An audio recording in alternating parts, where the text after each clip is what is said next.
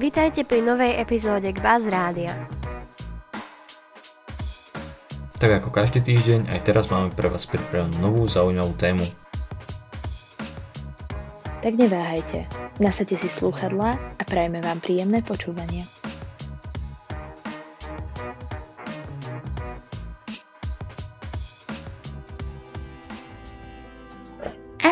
Ak si študent, ktorý moc nestíha a nemá veľa času na prečítanie každej povinnej literatúry zo Slovenčiny, hoci by chcel, či musí, tak si na správnom mieste. Rád ťa vítam na mojom podcaste, ktorého cieľom je pomôcť študentom, ako si ty, či dokonca niekomu, ktorý sa chce sám vzdelávať mimo školu. Ak si náhodou toto ty, moja viera na záchranu ľudstva spočíva práve v tebe. Som Peťa a mojou úlohou je prečítať dané dielo, spracovať ho a neskôr preniesť a analyzovať v tomto podcaste tak dúfam, že bude užitočný.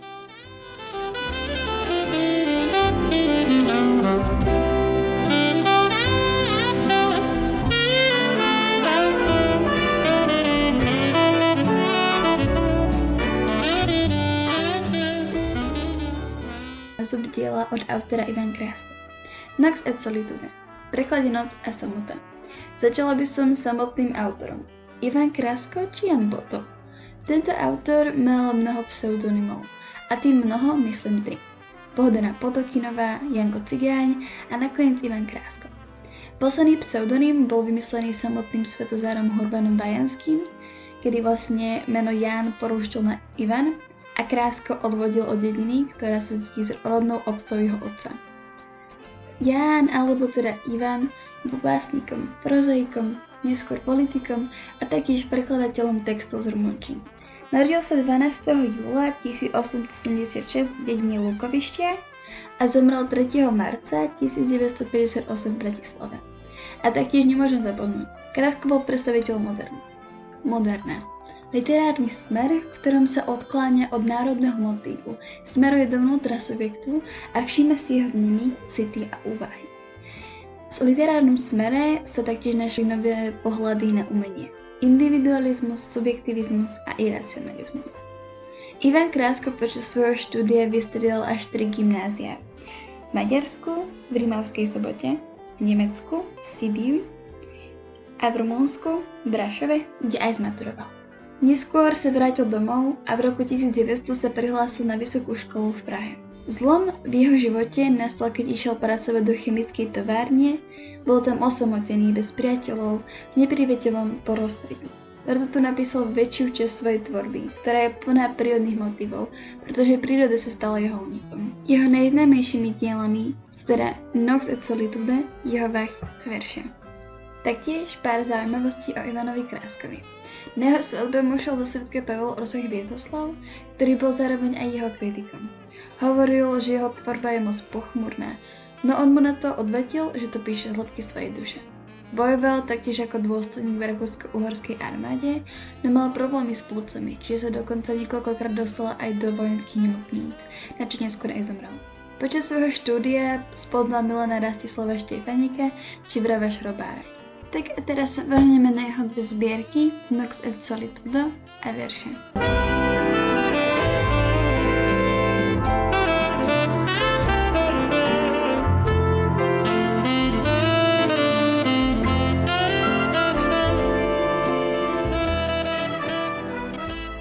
Nox et Solitudo je to zbierka intimnej a osobnej lyriky. Práve tu najvýraznejšie vyjadril svoj pocit smutku a sklamanie, ktoré pramenia z odlúčenia od rodného kraja v období, keď pôsobil v továrni. Pramenie však je v nešťastnej láske, v samote. Trvá tu pocit bezmocnosti, nevie nájsť žiadne východisko. Teraz sa pozrieme na jednotlivé básne, ktoré sa nachádzajú v zbierke Začnem teda prvou, ktorá sa volá Už je pozdie. Opisuje nočnú krajinu. Snaží sa vyvolať náladu, prírodu.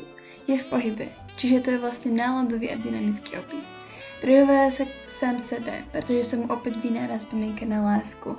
Vyvoláva to v ňom príroda, keďže je nešťastný z neopetovanej lásky. Budeme pokračovať ďalšou básňou, ktorá sa volá Prší prší, kde pochmúrnym a daždivým počasím vyjadruje básnik svoju náladu, Upadám do melancholie a ja mu to plaču. Je mu smutno za domovom a za matkou. Hovoria aj rýchlosti plnotie času. Záver básny je veľmi pesimistický. Nasledujúca báseň Chladný daždík taktiež nadvezuje na prší prší, pretože je atmosféra chladného upršeného jesenného dňa. Autorovi slúži na vykreslenie duševného stavu hrdinu, ktorý sa trápi kvôli teda tej stratenej láske. Pri ďalšej básni som si ja sama pomyslela, že keďže sa volá Zmráka sa, tak to zase bude nadvezovať na jeho stratenú a nenaplnenú lásku.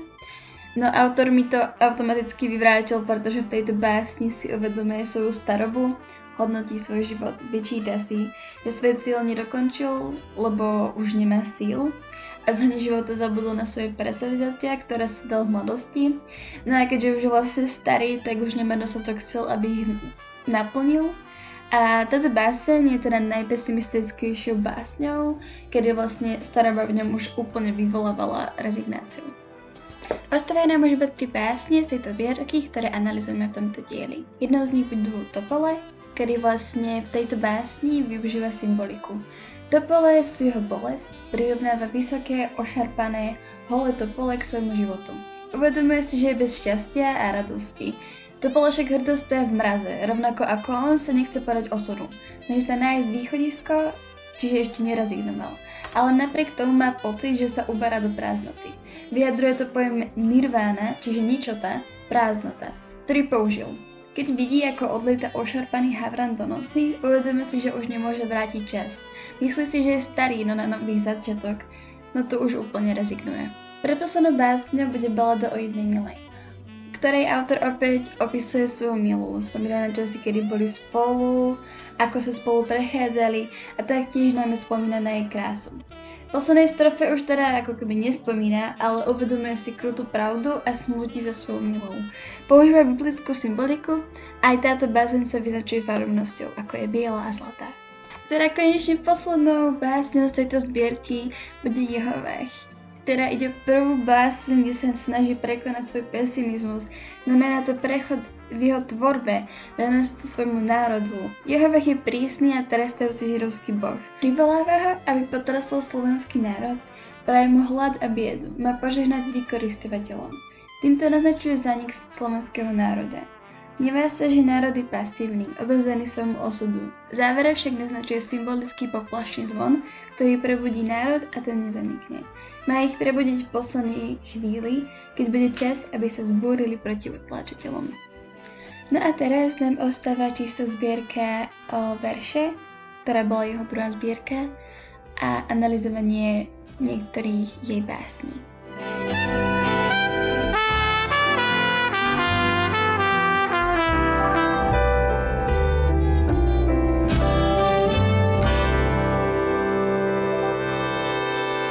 Verše.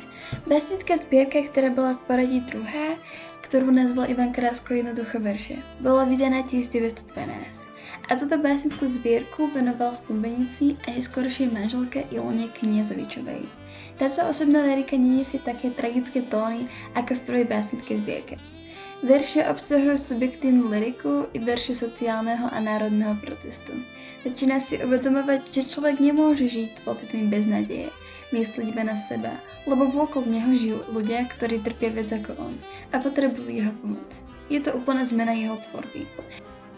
Začala by som teda analýzou dvoch básí naraz, keďže vlastne ich téma bola dosť rovnaká, Čiže vlastne básne Noc a ja sú odrazom intelektuálnej drámy básnika, jeho túžby po svetle poznania a vlastne výsledkom je krutá pravda o úpohosti človeka a problematickosti ľudskej existencie. Proti tretia báseň sa nazýva Kritikovi. Táto báseň vznikla na základe toho, že Vajanský Kráskovi vyčítal, že jeho smútok v básniach nie je ozajstný. Krásko na to reagoval touto básňou. Tvrdí, že smútok, ale aj všetko, o čom píše, vyviera z hĺbky jeho duše a jeho city sú úprimné. A to preto, lebo všetko, o čom píše, vyviera z jeho života a skúsenosti.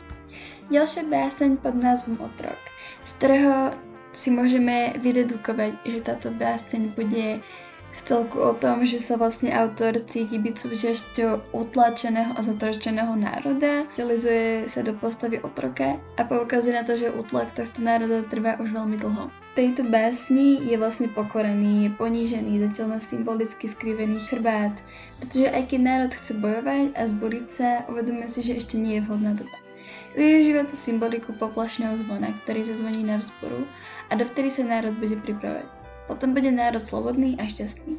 Pomstí sa vykoristovateľom. Predposlednou básňou, ktorú si z tejto zbierky analizujeme, bude život. V tejto básni vyjadruje svoj aktívny postoj k životu, chce s ním bojovať, už sa nebojí života, chce postúpiť všetko, aby prekonal životné prekážky a všetko úsilie vydáva len, aby mohol pomôcť národu. No a na záver je to vlastne báseň otcova roda. V tejto básni si autor vyčíta, že opustil rodný kraj. Názov symbolizuje národ, vlast, ktorú opustil. Chce sa usadiť, prísť domov, pomôcť národu nájsť k ceste k slobode pretože sám národ je bezmocný. Potrebuje jeho pomoc. Taktiež autor v tejto básni poukazuje na to, že staročia bol tento národ pod útlakom. Pýta sa, či má národ dostatok síl, aby zmenil svoj osud. No a to bude všetko k dnešnému dielu tohto podcastu. Dúfam, že sa ti páčil a počujeme sa na budúce.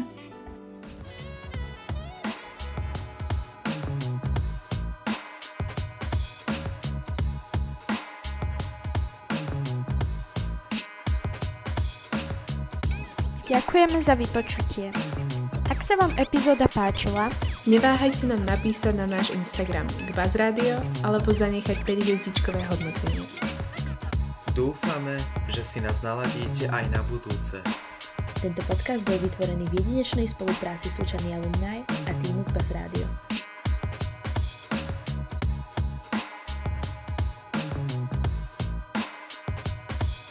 Založené v roku 2020 Jakubom Abrahamom